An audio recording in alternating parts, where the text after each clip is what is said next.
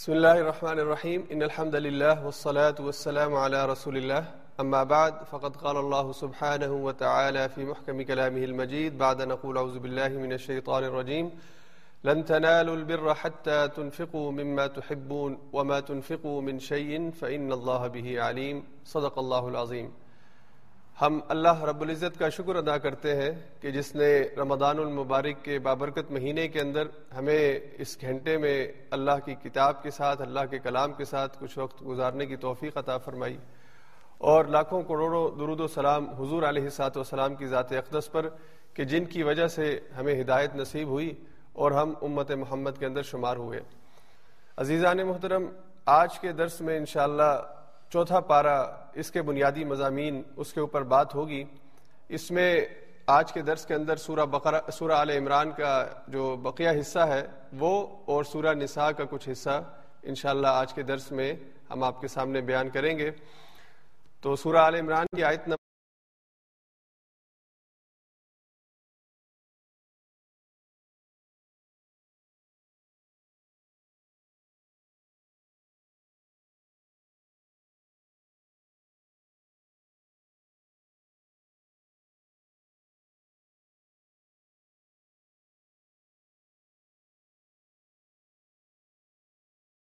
کل کی آیات کے اندر ہوئی، ان کے جو عقائد ہیں، خاص طور پہ عقیدہ تسلیس ہے، اس حوالے سے اللہ تعالیٰ نے اس کا ابتال فرمایا اور اس کے مقابلے میں اللہ تعالیٰ نے حضرت عیسیٰ علیہ السلام کی پیدائش اور ان کے معجزات کے حوالے سے اور ان کے روح اللہ اور کلیمت اللہ کا جو مفہوم ہے، اس کو بڑے واضح انداز میں بیان فرمایا۔ تو آج کی جو سورہ عال عمران کی بقیہ آیات ہیں، ان آیات میں اللہ تعالیٰ نے امت مسلمہ سے خطاب کیا۔ اور بطور خاص اس میں غزوہ عہد کا ذکر بڑا تفصیل کے ساتھ آئے گا، اس میں انشاءاللہ ہم بات کریں گے۔ تو جو آج کی آیات ہیں، ان میں ابتدائی طور پر حج کی جو فرضیت ہے، بیت اللہ کی تعمیر، بیت اللہ جو اللہ کا سب سے پہلا گھر تعمیر ہوا، اس حوالے سے۔ اور اس کے بعد ایک بہت اہم ہدایت اللہ تعالیٰ نے مسلمانوں کو ان کے باہمی اتحاد اور اتفاق اور تفرقے سے بچنے کی ہدایت کی ہے۔ اس پر آیات آئیں گی۔ پھر اللہ تعالیٰ نے اس امت کو خیر امت بنایا۔ اس پر بات ہوگی۔ اور اس کے بعد اہل کتاب کے اندر جو اصحاب خیر ہیں، جو نیک لوگ ہیں، جو اچھے لوگ ہیں، جو صاف ذہن رکھتے ہیں، ان کی تعریف اور توصیف اللہ نے ان آیات کے اندر کی ہے تو ان کے حوالے سے بھی چند ہدایات ان آیات میں آئیں گی۔ اس کے بعد آیت نمبر ایک سو اکیس سے لے کر آیت نمبر ایک سو اسی تک تقریباً یہ سورہ آل عمران کا جو دوسرا نصف ہے، اس کا اکثر حصہ غزوہ عہد کے تبصرے پر مشتمل ہے، جس کے ضمن میں منافقین کا جو رویہ ہے، اس پر بات ہوگی کہ منافقین جو ابتدا میں حضور علیہ سات والسلام کے ساتھ جنگ عہد میں شریک ہوئے، لیکن پھر رستے سے واپس آ گئے۔ اور اہل ایمان کی صفات کا اللہ نے ذکر کیا کہ جو ہر موقع پر رسول اللہ صلی اللہ علیہ وسلم کے ساتھ کھڑے رہے، ثابت قدم رہے، اور کبھی انہوں نے پیچھے مڑ کر یا پسپائی اختیار نہیں کی، بلکہ سختی کے حالات کے اندر بھی حضور علیہ سات والسلام کے ساتھ کھڑے رہے، ان اہل ایمان کی صفات اللہ نے یہاں پہ بیان فرمائی ہے اور حضور علیہ السلاۃ والسلام کا جو منصب ہے، آپ کا جو مقام اور مرتبہ ہے، اور آپ کی جو حیثیت ہے، وما محمد اللہ رسول سے لے کر آگے کی چند آیات جو ہیں، وہ اس حوالے سے آئیں گی۔ پھر مسلمانوں کی تربیت کے لیے میدان عہد میں جو سخت لمحات آئے ہیں، ایک وقت جب مسلمانوں کے درمیان یہ افواہ پھیلائی گئی کہ ناؤز باللہ حضور علیہ سات والسلام جو ہے ان کو قتل کر دیا گیا ہے، تو اس موقع پر جو کیفیت تھی مسلمانوں کی اور جو جذبات تھے اس حوالے سے، اور اسی طرح جو شہادتیں ہوئیں غزوہ عہد کے اندر اس حوالے سے جو تکلیفیں اور مسائب برداشت کیے مسلمانوں نے، تو اس سب کے اوپر اللہ تعالیٰ نے ایک تفصیلی ہدایت نامہ جو ہے وہ جاری فرمایا ہے۔ پھر اللہ تعالیٰ نے امیر کی جو صفات ہے اور امیر کے حکم کی جو اطاعت کی اہمیت ہے اس حوالے سے چند آیات نازل فرمائی اور جو عہد کے میدان میں شہید ہوئے، تو اللہ تعالیٰ نے ان کی شہادت کا مقام اور مرتبہ بیان فرمایا کہ اللہ نے کتنا عظیم مرتبہ ان لوگوں کو عطا فرمایا کہ جو اس کی رستے کے اندر اپنی جان اس کے حوالے کرتے ہیں۔ اس کے بعد پھر ایک اختتامی حصہ ہے سورت کا۔ جیسا کہ ہر صورت میں ایک ابتدائی تمہیدی گفتگو ہوتی ہے اور ایک اختتامی گفتگو ہوتی ہے، تو جو صورت کا آخری رکوع ہے، وہ اس کی اختتامی تقریر ہے۔ جس میں چند دعاؤں کا ذکر ہے۔ اور اس کے بعد آج کے ہمارے درس میں سورہ نساء کے کچھ مضامین کے اوپر بات ہوگی، جن میں مجموعی طور پر جو حسن معاشرت ہے یعنی ایک معاشرے کے اندر اچھا اور ایک مثالی تعلق لوگوں کے درمیان اور خاص طور پر میاں اور بیوی بی جو گھر ہے، جو ایک خاندان اور ایک بنیادی حیثیت ہے کسی بھی معاشرے کے اندر، ایک اکائی ہے، اس کے اوپر بات ہوگی۔ پھر وراثت کے احکام ہے اور محرم رشتے ہیں کہ جن کے ساتھ کوئی انسان نکاح نہیں کر سکتا، تو یہ آج کی آیات کے اہم مضامین جن کے اوپر انشاءاللہ ہم بات کریں گے۔ سب سے پہلے حج کی فرضیت، اللہ تعالیٰ نے ابتدائی آیات کے اندر یہ آیات نازل فرمائی سورہ آل عمران کی۔ ابتدائی، چوتھے پارے کی ابتدائی آیات، جس میں اللہ نے فرمایا، اعوذ باللہ من الشیطان الرجیم۔ ان اول بیت وضع للناس للذی ببکت مبارکا وہدا للعالمین۔ فیہ آیات بینات مقام ابراہیم۔ ومن دخله كان آمنا ولله على الناس حج البيت من استطاع إليه سبيلا ومن كفر فإن الله غني عن العالمين. صدق الله العظيم. اللہ نے یہ حقیقت ہمیں بتائی کہ اصل میں اللہ کا جو پہلا گھر دنیا میں تعمیر ہوا، وہ گھر ہے کہ جو مکہ کے اندر تعمیر ہوا، جسے ہم بیت اللہ کہتے ہیں۔ یہ پہلا گھر ہے دنیا میں جو تعمیر کیا گیا اس آیت کی روح سے۔ اسی لیے بہت سے علماء نے یہ بات بڑی وضاحت کے ساتھ لکھی ہے تفسیر کے اندر کہ دراصل حضرت آدم علیہ السلام جن کو دنیا کے اندر بھیجا گیا، تو وہ روئے زمین کے کسی اور حصے پر نہیں، بلکہ مکہ مکرمہ کے اندر ہی بھیجے گئے تھے اور انہوں نے سب سے پہلے اللہ کا گھر تعمیر کیا تھا۔ یہ حضرت ابراہیم علیہ السلام جو تھے جنہوں نے اس گھر کو اس کی بنیادوں پر اٹھایا، تو بنیادیں وہی تھیں کہ جو آدم علیہ السلام نے تعمیر کی تھی یا جن کے اوپر اس گھر کو کھڑا کیا تھا، تو وہ وقت وقت گزرنے کے ساتھ، مرور زمانہ کے ساتھ وہ تعمیر ختم ہوئی۔ تو دوبارہ سے ابراہیم علیہ السلام نے اللہ کی طرف سے ہدایت اور رہنمائی کے بعد انہی بنیادوں پر اس گھر کو پھر سے اٹھایا تھا۔ تو پہلی تعمیر حضرت آدم علیہ السلام کے زمانے میں ہوئی اور یہ پہلا قبلہ تھا، پہلا اللہ کا گھر تھا جو اللہ نے تعمیر کیا۔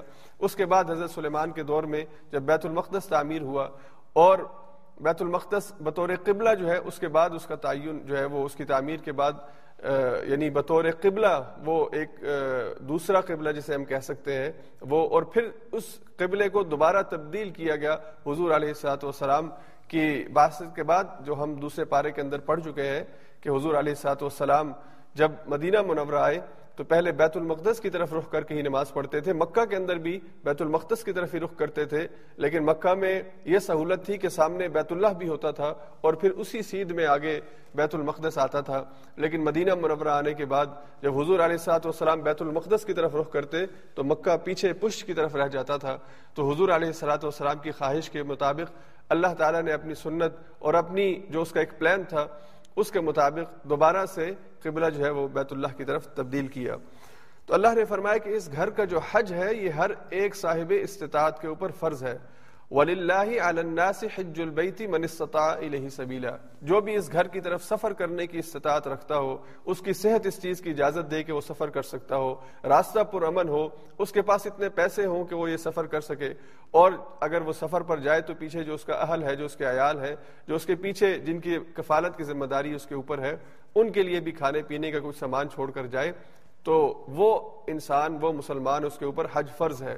اور اگر کوئی انسان استطاعت کے باوجود حج کا سفر نہیں کرتا، تو اللہ کے رسول صلی اللہ علیہ وسلم نے بھی اپنی احادیث کے اندر بہت واضح انداز میں، اور خود اللہ نے یہاں پہ بہت واضح انداز میں فرمایا، ومن کفر فعن اللہ غنی العالمین جو اللہ کے اس حکم سے انکار کرے، تو اللہ دونوں جہانوں سے بے نیاز ہے۔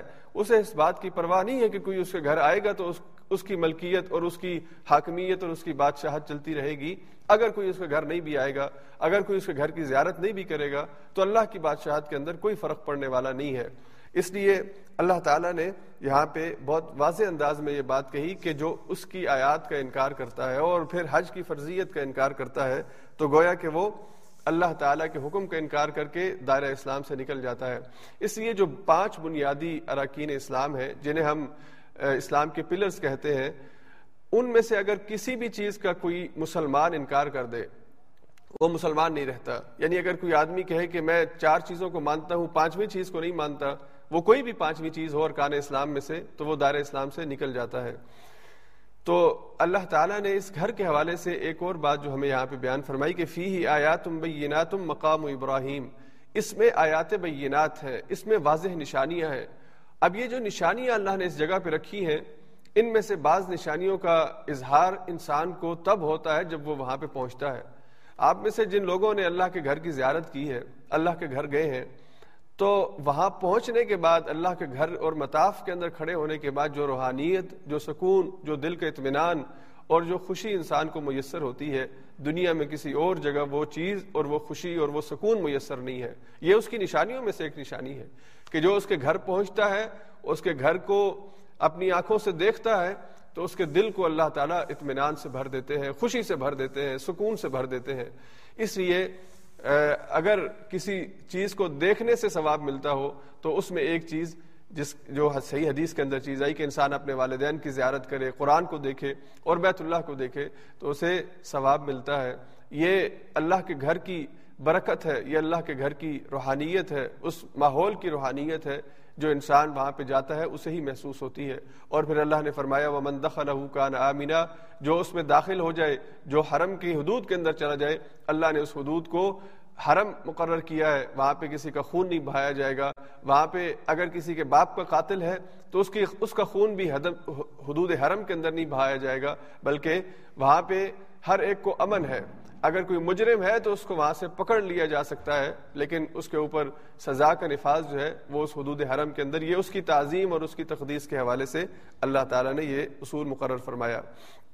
اس کے بعد اللہ تعالیٰ نے جس طرح سورہ بقرہ میں جب امت مسلمہ سے خطاب شروع ہوا تھا، تو اللہ تعالیٰ نے بہت ہی واضح انداز میں کچھ ہدایات وہاں پہ امت مسلمہ کو دی جس میں یا الذین آمنوا استعینوا بالصبر والصلاة ان اللہ مع الصابرین، صبر کا نماز کا حکم دیا، ولا تقولوا لمن يقتل في سبيل الله امواتا، بل احياء ولكن لا تشعرون ولنبلونكم بشيء من الخوف والجوع۔ یہ ساری آیات ہم پڑھ چکے ہیں۔ تو یہاں پہ بھی اللہ تعالیٰ نے جب اہل کتاب سے خطاب ختم ہوا اور تقریر مسلمانوں سے شروع ہوئی تو اللہ نے یہ بہت ہی اہم ہدایات امت مسلمہ کو دی ان آیات سے متصف ہونا ہر فرد کا ذاتی طور پر، انفرادی طور پر اس کی ذمہ داری ہے۔ اگر وہ دنیا کے اندر امامت اور قیادت کے منصب کے اوپر فائز ہونا چاہتے ہیں تو یہ بنیادی صفات ہیں جن کو اختیار کرنا ضروری ہے۔ سب سے پہلی چیز اللہ نے فرمائی اتق اللہ حق کا تقاتی، اللہ کا تقوی اختیار کرو جیسا کہ تقوی اختیار کرنے کا حق ہے۔ یعنی اللہ سے اخلاص کے ساتھ وہ جو قرآن کی دیگر آیات کے اندر بات آئی ہے نا کہ فد اللہ مخلصین اللہ الدین، اللہ کو خالص ہو کر اس کے دین کے ساتھ وابستہ ہو جاؤ، اللہ کو خالص ہو کر پکارو۔ یعنی اللہ کو پکارنے میں کسی قسم کی کوئی مطلب کوئی اپنی دنیاوی مفادات، کوئی اپنے پسند اور ناپسند ان چیزوں کو چھوڑ کر صرف خالصتاً اللہ کو اللہ مانو اور اس کے آگے اپنے آپ کو پیش کر دو۔ تو اللہ کا تخوہ اختیار کرو، جیسا کہ تخوہ اختیار کرنے کا حق ہے۔ پھر اللہ نے ہدایت فرمائی، ولا تموتن الا وانتم مسلمون۔ اور خیال کرو کہ تمہیں موت نہ آئے، مگر اس حال میں کہ تم مومن ہو۔ یعنی ایمان کی حالت میں موت یہ بہت بڑی اور بہت اہم چیز ہے جس کی تمنا ہر مسلمان کو ہونی چاہیے۔ اللہ کے رسول صلی اللہ علیہ وسلم نے فرمایا کہ من کان آخر کلامی لا الہ الا اللہ دخل الجنہ، جس انسان کا آخری کلمہ لا الہ الا اللہ ہو، وہ جنت میں داخل ہوگا۔ تو یہ اللہ تعالیٰ نصیب والوں کو یہ کلمہ نصیب فرماتے ہیں۔ اور ہمیں ان موقعوں پر جب ہم درس میں بات کریں، تو دل میں کم سے کم یہ خواہش تو ہونی چاہیے۔ اور اگر ہو سکے تو زبان سے یہ کلمات ادا کرنے چاہیے کہ اللہ ہمیں ان لوگوں میں شامل فرما دے کہ جن کی موت اسلام کے اوپر ہو۔ جن کا آخری کلمہ لا الہ الا اللہ ہو، یہ تمنا اور یہ آرزو اور یہ دعا اور یہ خواہش، یہ ان آیات کو سنتے وقت اور اس جیسی دیگر جتنی بھی آیات آئیں، تو یہ تمنا اور یہ خواہش اور دعا دل میں پیدا ہونی چاہیے۔ اس کے بعد اللہ تعالیٰ نے تیسری ہدایت یہ فرمائی، وَاعْتَصِمُوا بِحَبْلِ اللَّهِ جَمِيعًا، اللہ کی رسی کو مضبوطی سے تھام لو۔ اور اس کے اوپر پھر ہم تھوڑی تفصیل کے ساتھ آگے بات کرتے ہیں کہ اللہ کی رسی سے کیا مراد ہے۔ اور اس کو مضبوطی سے تھامنے کا کیا مطلب ہے؟ پھر اللہ نے ارشاد فرمایا، ولا تفرقوا، ولا تکونوا کالذین تفرقوا۔ دو دفعہ اللہ نے یہ ہدایت فرمائی کہ ان لوگوں کی طرح مت ہو جاؤ کہ جنہوں نے اختلاف کیا، جنہوں نے دین اختلاف کر کے دین کا حلیہ بگاڑ دیا اور اختلاف کی صورت میں آپس کے اتحاد کو نقصان پہنچایا، ان لوگوں جیسے مت ہو جاؤ۔ اور پھر اللہ نے فرمایا کہ، امر بال معروف اور نہیں عن المنکر کا فریضہ سر انجام دو۔ ولتکم منکم امت یدعون الى الخیر ویأمرون بالمعروف وینہون عن المنکر تم میں ضرور بضرور ایسے لوگ ہونے چاہیے کہ وہ نیکی کا حکم دینے والے ہوں، برائی سے روکنے والے ہوں۔ اور پھر اللہ نے آخر میں دوبارہ یہ ارشاد فرمایا کہ ولا تفرقو اختلاف کے اندر مت پڑھو تفرقے میں مت پڑھو اختلاف اور تفرقے میں فرق ہے۔ تو دونوں چیزوں سے اللہ تعالیٰ نے منع فرمایا۔ دیکھیے، یہ جو مضمون ہے، اتحاد و اتفاق واہ تسیم و بحب اللہ جمیان ولا تفرقو یہ جو پچھلی چھ ہدایات ہیں، اگر اس کو سمرائز کیا جائے تو وہ اس جملے کے اندر سمرائز ہوتی ہیں۔ اس کا خاصہ اس کے اندر آتا ہے واہ تسیم و بحب اللہ جمیان ولا تفرقو کہ اللہ کی رسی کو مضبوطی سے تھام لو اور تفرقے میں مت پڑو۔ اللہ کی رسی سے کیا مراد ہے؟ پہلے تو یہ سمجھنا چاہیے۔ اس کی وضاحت خود بہت سی احادیث کے اندر اور صحابہ اکرام رضی اللہ تعالیٰ نے ان کے اقوال ہیں اس کے اندر، تفسیر کے اندر یہ بات موجود ہے کہ اس سے مراد حبل اللہ سے مراد اللہ کا کلام ہے اور اللہ کا قرآن ہے۔ یہ اللہ کا قرآن جو ہے، یہ حبل اللہ المتین ہے۔ یہ اللہ کی وہ رسی ہے کہ جو مضبوط ترین ہے کہ اگر اس کو اس انداز میں سمجھنا ہو کہ رسی کے دو ٹکڑے ہوتے ہیں، ایک ٹکڑا آپ کے ہاتھ میں ہو اور دوسرا ٹکڑا اللہ کے ہاتھ میں ہو، تو یہ وہ قرآن، وہ چیز ہے کہ جو آپ کو اللہ کے ساتھ ملاتی ہے۔ تو اللہ نے فرمایا کہ اس اللہ کی رسی کو یعنی قرآن کو مضبوطی سے تھام لو اور احتسام جو ہوتا ہے احتسام اور کسی چیز کو چھونے میں، کسی کو پکڑنے میں اور احتسام میں فرق ہوتا ہے۔ تو احتسام کا مطلب ہے عربی کے اندر کسی چیز کو ایسے جیسے دونوں باہوں سے انسان کسی چیز کو اپنے سے لپیٹ لیتا ہے۔ تو اللہ نے فرمایا کہ اس قرآن کو اس طرح سے لپیٹ لو جیسے کسی قیمتی چیز کو اپنے سینے کے ساتھ لپیٹتے ہو، یا جیسے ماں اپنے بچے کو اپنے سینے کے ساتھ لگا کے رکھتی ہے، اور خاص طور پر جب کوئی خطرہ ہو، جب حالات تھوڑے سخت ہوں اور ماں کو ڈر ہو کہ بچے کو نقصان ہو سکتا ہے، تو وہ اور زیادہ سینے کے ساتھ اس کو بھینچ لیتی ہے یعنی ہے۔ تو قرآن کو اس طرح اپنے سینے سے لگا لو۔ اس آزمائش کے دور میں، اس گمراہی کے دور میں اور اس بے راہ روی کے دور کے اندر قرآن کو اگر اپنے سینے سے چمٹا لو گے اپنے سینے سے مضبوطی سے لگا لو گے تو کامیابی تمہارا مقدر ہوگی اور یہی اللہ تم سے چاہتا ہے کہ تم قرآن سے، قرآن کو اپنے ساتھ سمے جوڑ کے رکھو، قرآن کے ساتھ اپنے آپ کو جوڑ کے رکھو۔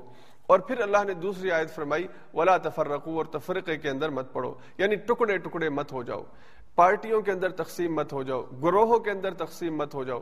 اللہ نے فرمایا کہ اللہ نے تمہیں ایک امت بنایا ہے۔ اللہ نے تمہیں ایک امت مسلمہ کی حیثیت کے اندر دنیا میں کھڑا کیا ہے۔ اور تم سب کا نام اللہ نے مسلم رکھا ہے۔ تمہاری پہچان مسلم ہے۔ ہوا سماکم المسلمین۔ اللہ نے تمہیں مسلمان بنایا ہے۔ یہی تمہارا تعارف ہے۔ انفرادی طور پر میں مسلم ہوں اور اجتماعی طور پر میں امت مسلمہ کا ایک فرد ہوں۔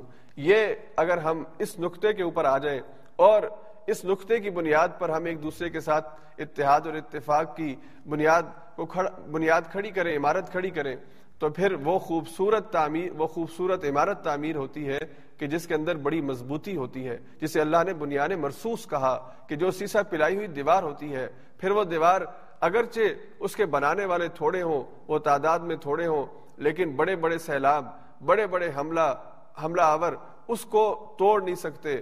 اس کو ختم نہیں کر سکتے۔ اور رسول اللہ صلی اللہ علیہ وسلم نے صحابہ کو اسی انداز میں احتسام بالقرآن اور احتسام بالرسول یعنی رسول اللہ صلی اللہ علیہ وسلم کی ذات کے ساتھ وابستگی اور قرآن کے ساتھ جو تعلق تھا اتنا مضبوط کیا کہ پھر وہ اگرچہ تعداد میں تھوڑے تھے، لیکن اس وقت کی جتنی بھی سپر پاورز تھیں ان کے سامنے کھڑے ہوئے، ڈٹ گئے اور پھر اللہ نے انہیں فتح عطا فرمائی۔ تو وہ پارٹیوں کے اندر تقسیم نہیں ہوئے تھے۔ انہوں نے مسلم کے علاوہ اپنا کوئی اور تعارف نہیں کروایا تھا۔ ہاں مسلمان ہونے سے پہلے وہ کہتے تھے کہ میں اوس سے ہوں، میں خزرج سے ہوں، میں مکے سے ہوں، میں قرشی ہوں، میں جو ہے وہ بنو تمیم سے ہوں، میں بنو عدی سے ہوں۔ لیکن مسلمان ہونے کے بعد پھر وہ سب ان نمل المؤمنون اخوا اس کی تصویر بن گئے کہ مومن اصل میں بھائی بھائی ہیں۔ تو یہ رویہ ہمیں دوبارہ سے اپنے اندر پیدا کرنا ہے، یہ ایٹیچیوڈ پیدا کرنا ہے۔ اس بھولے ہوئے رسے کی طرف ہم کو واپس آنا ہے کہ ہم جو ایک اللہ کو ماننے والے، ایک نبی کے پیروکار، ایک کتاب کی تلاوت کرنے والے اور ہم جو ہم اپنے آپ کو رسول اللہ صلی اللہ علیہ وسلم کی امت کا ایک فرد سمجھتے ہیں۔ کس بنیاد پر ہم مسلم کے علاوہ امت مسلمہ کے علاوہ اپنا تعارف کروا سکتے ہیں؟ یہ ممکن نہیں ہے۔ تو آج اگر ہماری پوری دنیا کے اندر جو صورت حال ہے، مسلمانوں کی صورت حال ہے، مسلمان ملکوں کی صورت حال ہے، اگر آج ذلت اور آج دنیا کے اندر جو مار ہماری ہمیں مار پڑ رہی ہے، اس کے پیچھے اگر ہم جائیں تو وجہ یہی ہمیں نظر آتی ہے کہ ہم نے خلافت جب سے ختم ہوئی، ہم ملکوں میں تقسیم ہوئے، تفرقوں کے اندر ہم تقسیم ہوئے اور پھر ہم ٹولیوں کی صورت میں چھوٹے چھوٹے ملک، چھوٹے چھوٹے گروہ پھر جس کا دل کرتا ہے، جہاں پہ جس کو جو چاہے پکڑنا چاہے، مارنا چاہے، آ کے مارتا ہے، پکڑتا ہے اور کوئی اس کا پرسان حال نہیں ہوتا۔ اب میں کس کس ملک کا نام لوں؟ جہاں پہ مسلمان اس وقت گاجر اور مولی کی طرح کاٹے جا رہے ہیں، بنیادی انسانی حقوق انہیں میسر نہیں ہے تو آج اگر ہم دوبارہ سے اپنی اجتماعیت قائم کر لیں، اگر ہم دوبارہ سے قرآن اور سنت کی بنیاد پر جڑ جائیں اور یہ جو ہم نے تفریقے اور یہ جو چھوٹی چھوٹی تقسیمیں ہم نے کر لی ہیں، اگر ہم ان سے نکل آئیں تو پھر دوبارہ سے ہمیں وہ طاقت اور وہ قوت نصیب ہو سکتی ہے کہ جس کے سامنے دشمن جو ہے وہ کمزور محسوس ہوگا۔ تو یہ دوبارہ سے سبق جو ہے وہ یاد کرنے کی ضرورت ہے۔ وَاعْتَصِمُوا بِحَبْلِ اللَّهِ جَمِيعًا وَلَا تَفَرَّقُوا۔ اس کے بعد اللہ تعالیٰ نے امت مسلمہ کو اس کا دوبارہ سے منصب یاد کروایا۔ جیسا کہ سورہ بقرہ کے اندر اللہ تعالیٰ نے جب اہل کتاب اہل کتاب کے بعد مسلمانوں سے خطاب شروع ہوا تو فرمایا، وَكَذَلِكَ جَعَلْنَاكُمْ أُمَّةً وَسَطًا۔ اللہ نے تمہیں امت وسط بنایا۔ اور کیوں بنایا؟ لِتَكُونُوا شُهَدَاءَ عَلَى النَّاسِ وَيَكُونَ الرَّسُولُ عَلَيْكُمْ شَهِيدًا، تاکہ تم لوگوں پر گواہ بن جاؤ اور رسول تمہارے اوپر گواہ بن جائیں۔ تو یہ گواہی کی ذمہ داری لوگوں کے اوپر رسالت کے پیغام کو پہنچانے کی ذمہ داری اللہ نے اس امت کے سپرد کی ہے، اس امت کے ذمے لگائی ہے۔ اسی لیے اللہ نے اسے امت وسط بنایا اور یہاں پہ اللہ نے فرمایا کہ کن تم خیر امت تم بہترین امت ہو، بہترین لوگ ہو، بہترین گروہ ہو۔ کیوں اخرجت للناس؟ تم لوگوں کے لیے نکالے گئے ہو، تم لوگوں کی رہنمائی کے لیے، لوگوں کو ٹھیک رستہ بتانے کے لیے، لوگوں کو باطل اور حق کا فرق سمجھانے کے لیے اور لوگوں کو اللہ کی طرف لے جانے کے لیے اللہ نے تمہیں دنیا میں بھیجا ہے۔ اس کا مطلب کیا ہے؟ اس کا مطلب یہ کہ تم اپنے انتخاب سے امت مسلمہ میں نہیں آئے، بلکہ یہ اللہ کا انتخاب ہے کہ اس نے تمہیں امت مسلمہ میں پیدا کیا اور امت مسلمہ کا ایک فرد بنایا تاکہ تم لوگوں کی ہدایت کا ذریعہ بنو۔ تو پھر اللہ نے تین صفات یہاں پہ ذکر فرمائی کہ تم جو امت مسلمہ کا حصہ ہو، اس امت خیر کا حصہ ہو، امت وسط کا حصہ ہو، تو کون سی تین صفات تمہارے اندر ہونی چاہیے؟ تو اللہ نے فرمایا، تأمرون بالمعروف، تم نیکی کا حکم دینے والے ہو۔ وتنہون عن المنکر، تم منکر سے برائی سے روکنے والے ہو۔ اور پھر اللہ نے فرمایا، وَتُؤْمِنُونَ بِاللَّهِ تم اللہ پر ایمان لانے والے ہو۔ اور اللہ پر ایمان، یہ زبانی ایمان نہیں کہ صرف ہم نے کہہ دیا ہم اللہ کو مانتے ہیں اور اس کے بعد ساری زندگی اپنی منمانی کرتے ہیں، بلکہ ہم اللہ کو اس طرح مانتے ہیں جیسا کہ ابھی اس سے پچھلی آیات میں اللہ نے فرمایا کہ اتقوا اللہ حق تقاتی، اللہ سے اللہ کا تقوی اختیار کرو جیسا کہ اس کا تقوی اختیار کرنے کا حق ہے۔ تو اس کا مطلب یہ ہے کہ ہم اللہ پر ایمان لاتے ہیں جیسا کہ ایمان لانے کا حق ہے۔ اور یہاں پہ ہمیں یہ بات سمجھنی چاہیے کہ ایمان کے تقاضے ہیں۔ اللہ پر ایمان لانے کے تقاضے ہیں۔ اللہ کو جب ہم اللہ مانتے ہیں، اپنا رب مانتے ہیں، اپنا خالق مانتے ہیں، تو پھر ہمیں اپنی زندگی اسی طریقے پر بسر کرنی چاہیے، جس طریقے پر ہمارا رب ہمیں دیکھنا چاہتا ہے۔ اس رستے پہ چلنا چاہیے، جس رستے پہ چلتے ہوئے ہمارا رب ہمیں دیکھنا چاہتا ہے۔ اور ہمیں وہی کام کرنے چاہیے جو ہمارا رب ہمیں کرنے کی اجازت دیتا ہے۔ اور ان کاموں سے اپنے آپ کو روکنا چاہیے، جن کاموں سے ہمیں وہ روکنے کا حکم دیتا ہے۔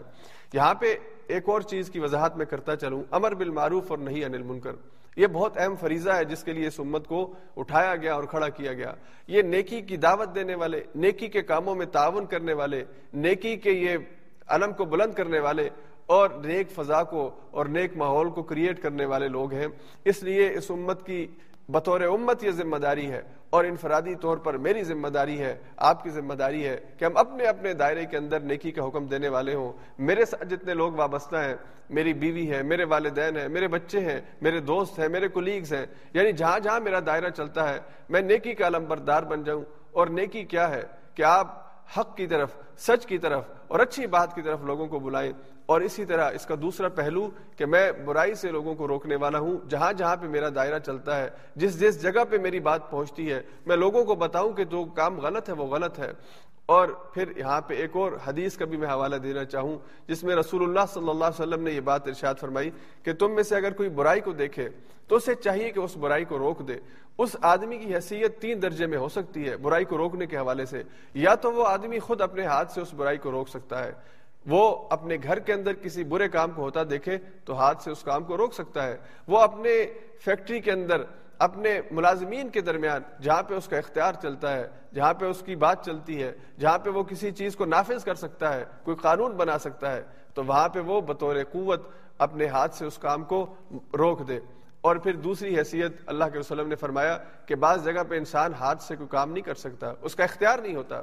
وہ اس سوسائٹی کا حصہ تو ہوتا ہے لیکن وہ وہاں پہ اپنے ہاتھ سے اس لیے کہ اس کے پاس قوت نافذہ نہیں ہے، تو پھر وہاں پہ اسے زبان سے غلط کو غلط کہنا ہے۔ جو چیز غلط ہے، اسے غلط کہنا ہے۔ اگر کسی جگہ کسی بھی مظلوم کی اور یا کسی بھی انسان کے ساتھ نا انصافی ہو رہی ہے، اس کے حق میں آواز کھڑا، کھڑی کرنا، اس کے حق میں آواز بلند کرنا، یہ اس کی ذمہ داری ہے۔ اسے یہ کام کرنا چاہیے۔ اور مظلوم، چاہے مسلم ہو یا غیر مسلم ہو، ان کے حق میں اپنی آواز، اپنا ووٹ ان کے لیے اپنی آواز ان کے لیے کھڑی کرنی چاہیے۔ اور تیسری تیسری جو چیز ہے کہ، تیسری جو حیثیت ہے کہ اگر انسان زبان سے بھی نہ بول سکتا ہو، کسی وجہ سے۔ کوئی حالات ایسے ہوں کہ وہ زبان سے بھی غلط کو غلط نہ کہہ سکتا ہو، گناہ کو گناہ نہ کہہ سکتا ہو، تو پھر اللہ کے رسول نے فرمایا کہ کم سے کم اتنا تو کر لو کہ اپنے دل کے اندر اس کو برا جانو۔ اور یہ ایمان کا کم ترین درجہ ہے۔ یعنی اگر تم برائی کو دیکھ کر برائی کو روک نہیں سکتے، برے کو برا نہیں کہہ سکتے تو کم سے کم اس کو برا جان تو سکتے ہو۔ تو یہ یعنی تین لیولز ہیں اس کے مختلف۔ ان کے اوپر، ان میں سے کسی ایک کے اوپر اپنے آپ کو رکھنا چاہیے۔ اگر برے برے کام کو دیکھ کر یا بری چیز کو دیکھ کر اگر ہم ان تین میں سے کسی ایک دائرے میں بھی نہیں آتے، تو پھر ہمیں اس تھوڑا سا اپنے رویوں کو اور اپنے ایمان کا جائزہ لینے کی ضرورت ہے۔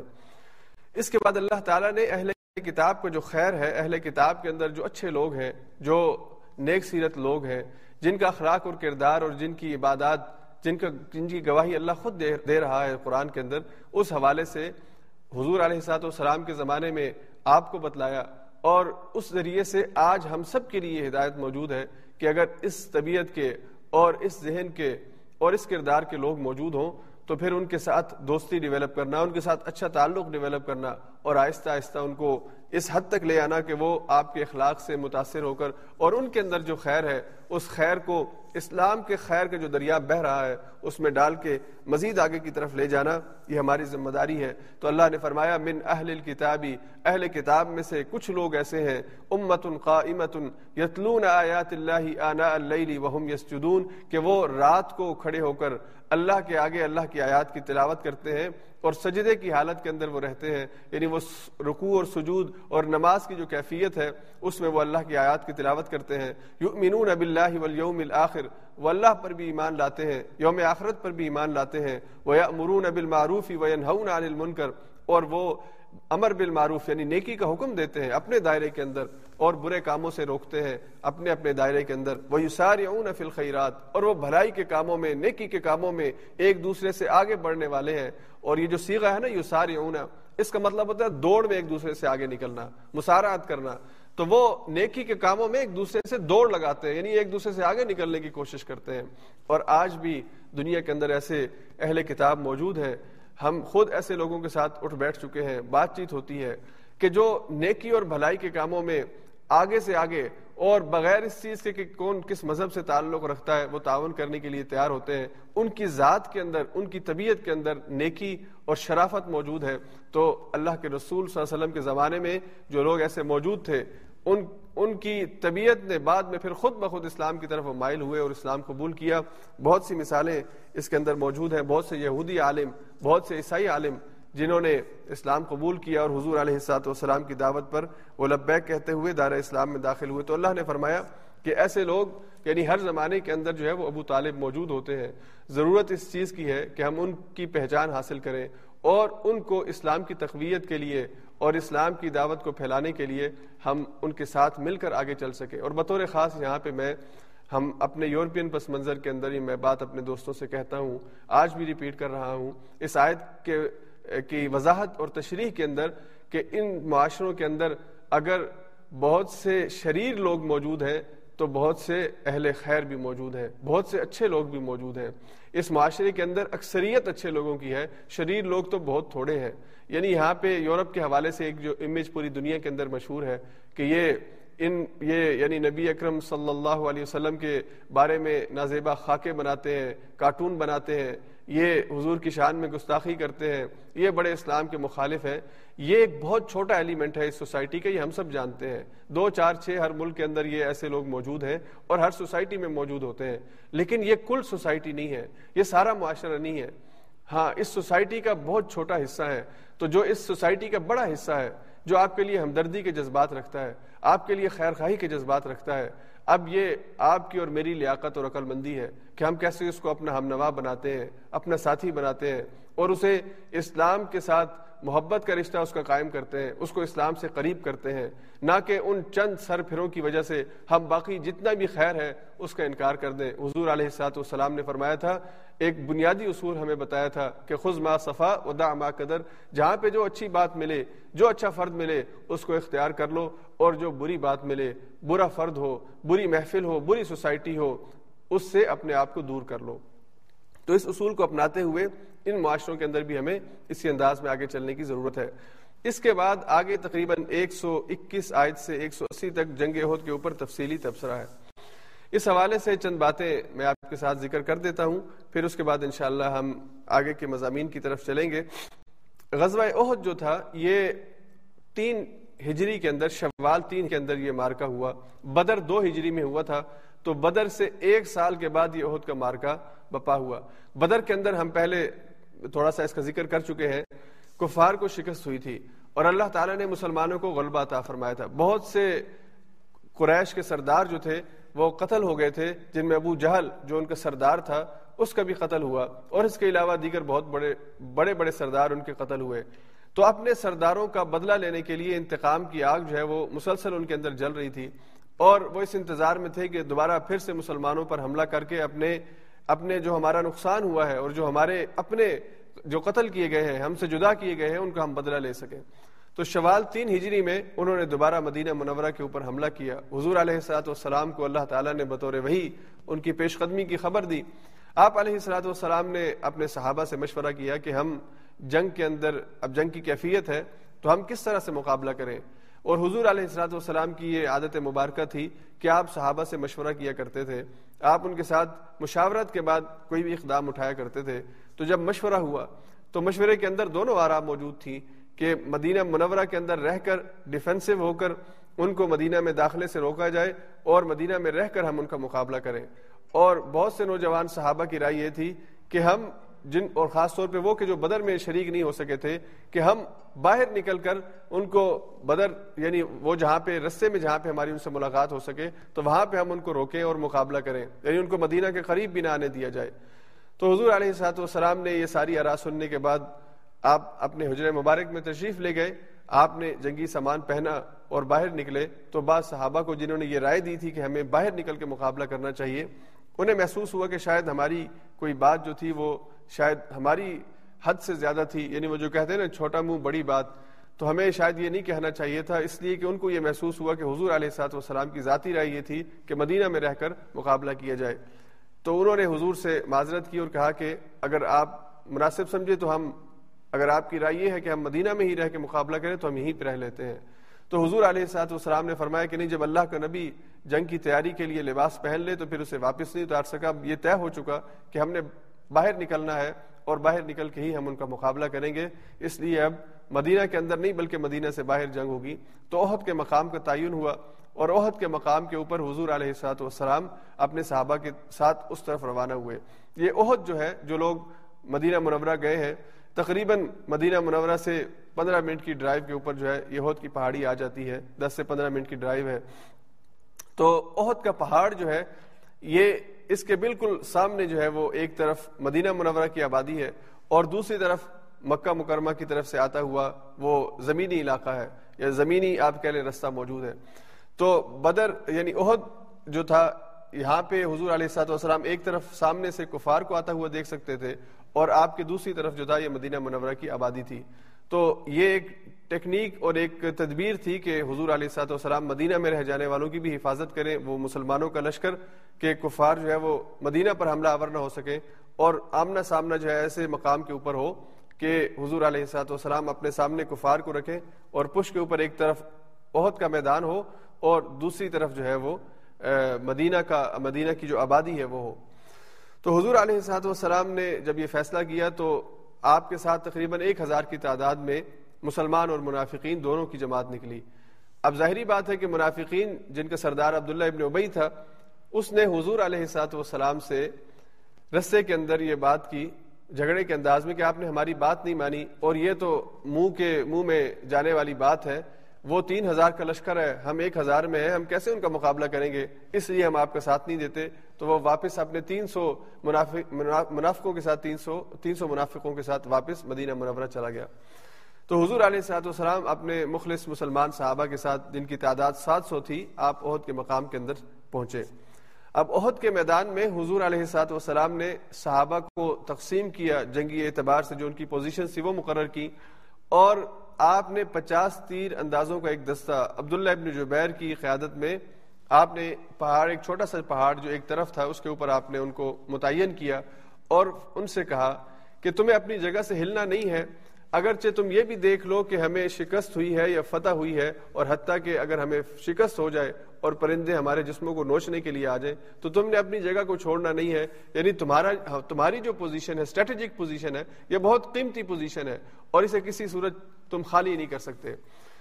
تو اب اب یہ جو دستہ تھا جس کو حضور علیہ صاحب والسلام نے وہاں پہ مقرر کیا تھا، جنگ شروع ہونے کے بعد جب انہوں نے دیکھا اور پہلے ریلے کے اندر، پہلے حملے کے اندر کفار کو شکست ہوئی اور وہ پسپا ہونا شروع ہوئے اور مسلمانوں کو غلبہ اور فتح ملنا محسوس ہوئی، تو ان میں اب ڈبیٹ شروع ہوئی کہ آیا کہ ہم یہاں پہ رکیں یا نہ رکیں۔ تو حضور علیہ السلاط والسلام کی ہدایت اور آپ کی جو نصیحت تھی، یہ بعض نے اپنے پلے باندھی ہوئی تھی۔ انہوں نے دوسروں سے کہا کہ ہمیں یہاں سے نہیں جانا چاہیے۔ حضور نے فرمایا تھا کہ ہمیں شکست ہو یا فتح ہو، تم نے یہاں سے ہلنا نہیں ہے۔ اس لیے ہم یہیں پہ رکے رہیں گے۔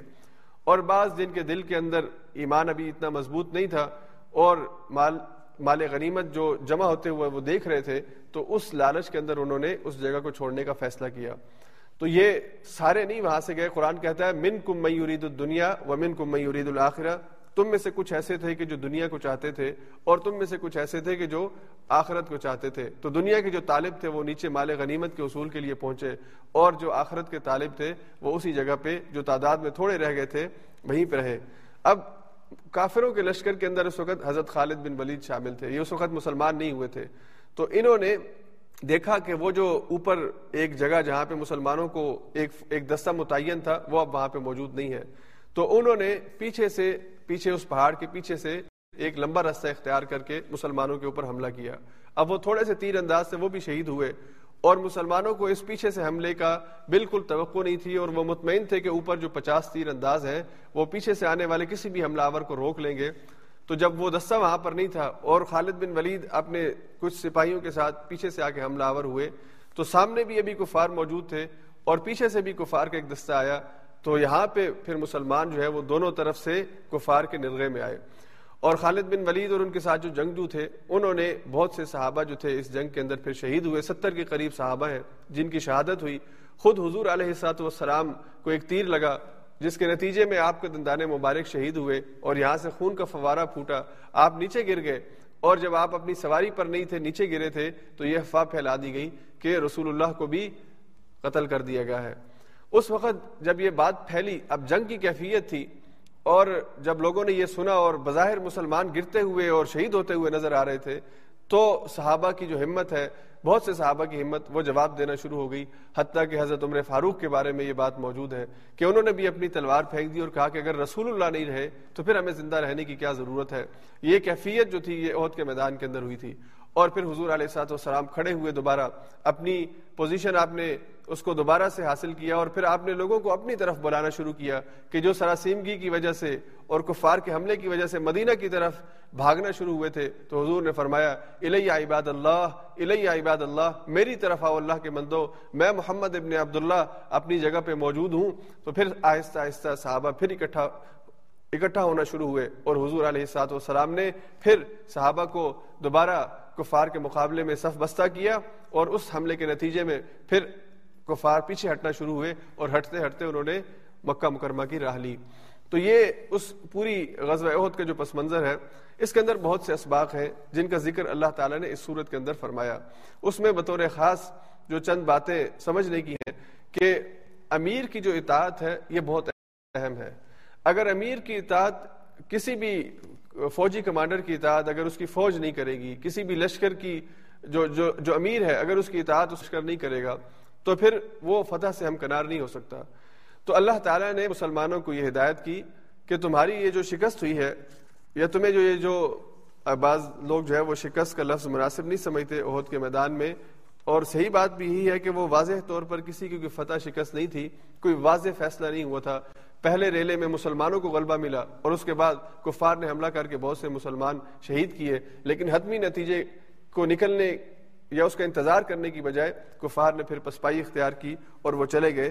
تو اللہ رب العزت نے فرمایا کہ یہ جو سارا معاملہ ہوا، اس کے اندر اللہ کی طرف سے بہت سی حکمتیں تھیں۔ اگر اللہ چاہتا تو اللہ تعالیٰ باوجود اس کے کہ وہ تیر انداز وہاں پہ نہیں تھے، اللہ اپنے فرشتے بھیج کے مسلمانوں کی حفاظت کر سکتا تھا۔ اور اگر اللہ چاہتا تو آندھی بھیج کے جس طرح اس نے احزاب کے میدان میں آندھی بھیجی تھی اور کفار کے جو خیمے تھے وہ الٹ گئے تھے، اللہ عہد میں بھی کر سکتے تھے۔ لیکن اللہ تعالیٰ نے فرمایا کہ یہ جو معاملہ ہوا ہے، اس کے اندر کچھ اسباق تھے، جس کے بارے میں اللہ نے فرمایا، وَلِيُمَحِّصَ اللَّهُ الَّذِينَ آمَنُوا وَيَمْحَقَ الْكَافِرِينَ وَلِيَعْلَمَ اللَّهُ الَّذِينَ آمَنُوا وَيَتَّخِذَ مِنْكُمْ شُهَدَا اللہ یہ جاننا چاہتا تھا کہ تم میں سے کتنے ہیں کہ جن کے دل کے اندر ایمان جو ہے وہ سرایت کر چکا ہے، وہ پکے اور سچے مومن ہے اور اسی طرح اللہ تم میں سے کچھ کو شہادت کے مرتبے پر فائز کرنا چاہتا تھا۔ شہادت کا شوق اور شہادت کی آرزو اور تمنا تمہارے دل کے اندر پیدا کرنا چاہتا تھا۔ اور اسی طرح اللہ تعالیٰ یہ دیکھنا چاہتا تھا ولی محص اللہ الزین آمن ویم حقل کافرین اللہ تعالیٰ اس کے ذریعے سے اہل ایمان کو جو اس کے اندر تھوڑی بہت کمی رہ گئی تھی، جو کمزوری رہ گئی تھی، اللہ اس کو دور کرنا چاہتا تھا۔ اور پھر اللہ نے آگے فرمایا کہ ہم حسب تم انتد خل الجنہ، یہ بات دوسرے پارے میں بھی اللہ تعالیٰ نے امت مسلمہ سے کی تھی کہ کیا تمہارا گمان ہے؟ تم ایسے ہی لا الہ الا اللہ پڑھ کے جنت میں چلے جاؤ گے؟ نہیں، اللہ تعالیٰ کی طرف سے آزمائش آئے گی۔ امتحان آئے گا اور بڑا سخت امتحان آ سکتا ہے۔ تو یہ عہد کا امتحان جو تھا، بڑا ہی سخت امتحان تھا۔ تو اللہ نے فرمایا کہ اللہ کی یہ سنت ہے کہ وہ آزماتا ہے۔ اور پھر اللہ تعالیٰ نے مسلمانوں سے کہا کہ تم حضور علیہ سات والسلام کی شہادت کے بارے میں سن کے تم نے یہ گمان کرنا شروع کر دیا کہ ہمارا اسلام سے اب کوئی لینا دینا نہیں رہا۔ کیا تم رسول اللہ صلی اللہ علیہ وسلم کے لیے مسلمان ہوئے ہو؟ تم اگر اللہ کے لیے مسلمان ہوئے ہو تو پھر اس سے پہلے بھی نبی دنیا میں آئے اور دنیا سے چلے گئے، لیکن اللہ کا دین قائم رہا۔ تو اللہ تعالیٰ نے یہ اصلاح فرمائی ان لوگوں کی جو یہ سمجھ رہے تھے کہ وہ دین پر صرف اس وجہ سے ہے کہ محمد الرسول اللہ ان کے درمیان موجود ہے، تو اللہ نے فرمایا، وما محمد اللہ رسول، محمد صلی اللہ علیہ وسلم اللہ کے رسول ہے قد خلط من قبل الرسول ان سے پہلے بھی رسول آئے اور گزر چکے۔ افیم ماتا او قتل انقلبتم على اعقابکم اگر یہ مر جائے، ان کی وفات ہو جائے، اللہ ان کو واپس بلا لے۔ او اگر یہ میدان جنگ کے اندر قتل کر دیا جائے ان قلب تم آقابکم تو تم اپنے پاؤں پر الٹے پھر جاؤ گے، تم دین سے پھر جاؤ گے۔ تو اللہ تعالیٰ نے فرمایا کہ اس سے پہلے بھی نبی آئے ہیں، اگر تم اس وجہ سے دین سے پھر جاؤ گے تو پھر اللہ کو تمہارے ایمان کی ضرورت نہیں ہے۔ وَمَن يَنْقَلِبْ عَلَىٰ عَقِبَيْهِ فَلَن يَضُرَّ اللَّهَ شَيْئًا۔ کہ جو اس معاملے کی وجہ سے دین سے پھرتا ہے تو پھر اللہ کا کوئی نقصان نہیں کرتا۔ وَسَيَجْزِ اللَّهُ الشَّاكِرِينَ۔ ہاں جو ثابت قدم رہتے ہیں، جو دین کے ساتھ پکے اور مخلص ہو کر ڈٹے رہتے ہیں اللہ نے فرمایا کہ پھر اللہ ان کو بدلہ دیتا ہے۔ وَمَا كَانَ لِنَفْسٍ أَن تَمُوتَ إِلَّا بِإِذْنِ اللَّهِ كِتَابًا مُؤَجَّلًا اور اللہ نے یہ بات بہت کیٹاگوریکل انداز میں، بہت واضح انداز میں فرمائی کہ جو بھی نفس ہے، جس کو روح ہے، جس کے پاس سانس ہے، اللہ اس کو موت دیتا ہے اور اس کی موت کا ایک وقت مقرر ہے۔ اللہ کی طرف سے ہر نفس کی موت کا ایک وقت مقرر ہے۔ وہ کب کہاں پہ آنی ہے، یہ اللہ کے علم کے اندر ہے۔ ہاں جو دنیا کی زندگی کے اندر کوئی نیکی کما لے گا، آخرت اس کی اچھی ہو جائے گی، اور جو صرف دنیا ہی کے لیے اس زندگی بسر کر دے گا، تو آخرت میں اسے کچھ نہیں ملے گا۔ اللہ تعالیٰ نے یہ اصلاحی گفتگو جو تھی، تربیت جو تھی، عہد کے بعد جو جو یعنی ایک پورا مضمون اللہ نے یہ ان آیات پر مشتمل نازل فرمایا، تو اس میں یہ اصلاح کے حوالے سے مسلمانوں سے بات کہی کہ تمہارے اندر جو لوگ جن میں ابھی دنیا کی محبت موجود ہے ان کی دل کی پاکیزگی کے لیے بھی اللہ کی طرف سے یہ امتحان تھا اور اسی طرح سے جو لوگ یہ سمجھتے تھے کہ صرف اور صرف ایمان یا رسول اللہ صلی اللہ علیہ وسلم کا ساتھ انہیں جنگ میں فتح دے دے گا اور وہ کسی حکم کی پیروی کرے، نہ کرے، اس سے کوئی فرق نہیں پڑے گا۔ یہ غلط تصور تھا۔ اللہ تعالیٰ نے اس کی اصلاح بھی فرمائی۔ اس کے بعد اللہ تعالیٰ نے شہداء کا مقام اور مرتبہ بیان فرمایا۔ تو اللہ نے فرمایا، ولا تحسبن الذين قتلوا في سبيل الله امواتا جو اللہ کے رستے میں اپنی جان دیتے ہیں، انہیں مردہ مت کہو۔ یہ تو اللہ کے ہاں پہنچ جاتے ہیں۔ ان کی روحیں جنت میں پرندوں کی مانند اڑتی پھرتی ہیں۔ جنت کی نعمتوں سے بہراور ہوتے ہیں۔ اور وہاں پہ ان کی روحیں پرندوں کی شکل میں صحیح حدیث کے مطابق وہاں پہ رہتی ہیں۔ اور یہ اپنے رب کے پاس یرزقون، ان کو رزق دیا جاتا ہے۔ اس رزق کے پہنچانے کی کیفیت کیا ہے، ہم نہیں جانتے۔ اللہ تعالیٰ بہتر جانتا ہے۔ اور شہید کے بارے میں اللہ کے رسول صلی اللہ علیہ وسلم نے ایک حدیث میں بتایا کہ شہید جب شہید ہوتا ہے اور اس کی جان دنیا سے نکل کے اللہ کے ہاں پہنچتی ہے آسمانوں میں، تو اللہ تعالیٰ کے پاس پہنچ کے شہید پھر سے یہ خواہش کرتا ہے کہ جو مزہ تیری راہ میں جان لوٹانے کا آیا تھا واللہ کسی اور چیز میں نہیں ہے میری تمنا و آرزو ہے کہ پھر مجھے جان دنیا میں دی جائے اور پھر پھر سے میں تیرے رستے میں قربان کروں۔ تو یہ لذت اور سرور اللہ کے رستے میں اخلاص کے ساتھ جو لوگ لڑتے ہیں، اپنی جان کا نذرانہ پیش کرتے ہیں، اللہ ان کو عطا فرماتے ہیں۔ اس کے بعد اس صورت کا جو اختتامی حصہ ہے، اس کے اندر اللہ تعالیٰ نے اہل ایمان کو پھر سے تعلق بلا مضبوطی کے لیے جس طرح سورہ بقرہ کے آخر میں اس کا اختتام دعاؤں پہ ہوا تھا، اسی طرح پھر اس صورت کا اختتام بھی دعاؤں کے اوپر ہوتا ہے۔ اور یہ بات یاد رکھیے کہ اللہ پر ایمان رکھنے والے دعاؤں کا اہتمام کرتے ہیں۔ اللہ کے ساتھ تعلق کو مضبوط کرنے والے دعاؤں کا اہتمام کرتے ہیں۔ اللہ نے خود قرآن میں یہ تعلیم دی ہے۔ اس لیے اہل ایمان کو دعاؤں کا ورد کرتے رہنا چاہیے۔ اللہ کے ساتھ تعلق کو مضبوط کرنے کے لیے اس سے مانگتے رہنا چاہیے۔ دعائیں مختلف قسم کی انسان مانگتا ہے، لیکن کتنی خوبصورت دعائیں ہیں جو اللہ تعالیٰ نے خود قرآن میں بیان فرمائی۔ تو ذرا ان آیات کا ترجمہ میرے ساتھ سن لیجیے۔ ان دعاؤں کا جو اللہ تعالیٰ نے سورہ آل عمران کے آخر میں ارشاد فرمائی۔ اللہ نے فرمایا کہ جو اللہ پر ایمان لاتے ہیں الذين يذكرون الله قياما وقعودا وعلى جنوبهم جو اللہ کا ذکر کھڑے ہو کے کرتے ہیں بیٹھے ہوئے کرتے ہیں اور اپنی کروٹ پہ لیٹے ہوئے کرتے ہیں۔ آسمان اور زمین کی پیدائش کے اوپر غور کرتے ہیں۔ ربنا ما خلقت هذا باطلا۔ پھر وہ کہتے ہیں، ہمارے پروردگار، تو نے یہ ساری چیز بیکار میں پیدا نہیں فرمائی۔ سبحانک، تیری ذات بہت ہی پاکیزہ ہے۔ فقنا عذاب النار۔ اے ہمارے پروردگار ہمیں جہنم کی آگ سے محفوظ فرما لے۔ ربنا انکا من تدخل النار فقط اخزیتا اے اللہ، اے ہمارے پروردگار، جسے تو آگ میں داخل کر دے۔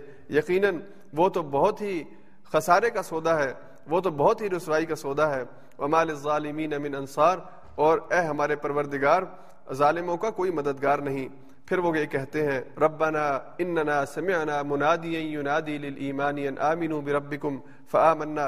اے ہمارے پروردگار، ہم نے سنا کہ کوئی ایمان کی طرف بلا رہا ہے، تو ہم نے اس کی پکار پہ لبیک کہا اور ہم ایمان لے آئے۔ ربنا فاغفر لنا ذنوبنا۔ اے ہمارے پروردگار، ہمارے گناہوں کو بخش دے۔ وکفر عنا سیئاتنا۔ اور اے ہمارے پروردگار ہمارے ہم سے جو لغزشیں ہوئیں تو انہیں معاف فرما دے، ہمارے گناہوں کو معاف فرما دے۔ و وتوفنا مع الابرار اور اے ہمارے پروردگار، ہمیں نیک لوگوں کے ساتھ ہمیں ہمارا خاتمہ فرما، نیکیوں کے ساتھ ہمارا خاتمہ فرما۔ ربنا وآتنا ما وعدتنا على رسلك ولا تخزنا يوم القيامة انك لا تخلف الميعاد اے ہمارے پروردگار، تو ہمیں وہ دے دے جس کا وعدہ تو نے ہم سے کیا، اور اپنے رسولوں کی زبانی تو نے ہم سے وہ وعدہ کیا۔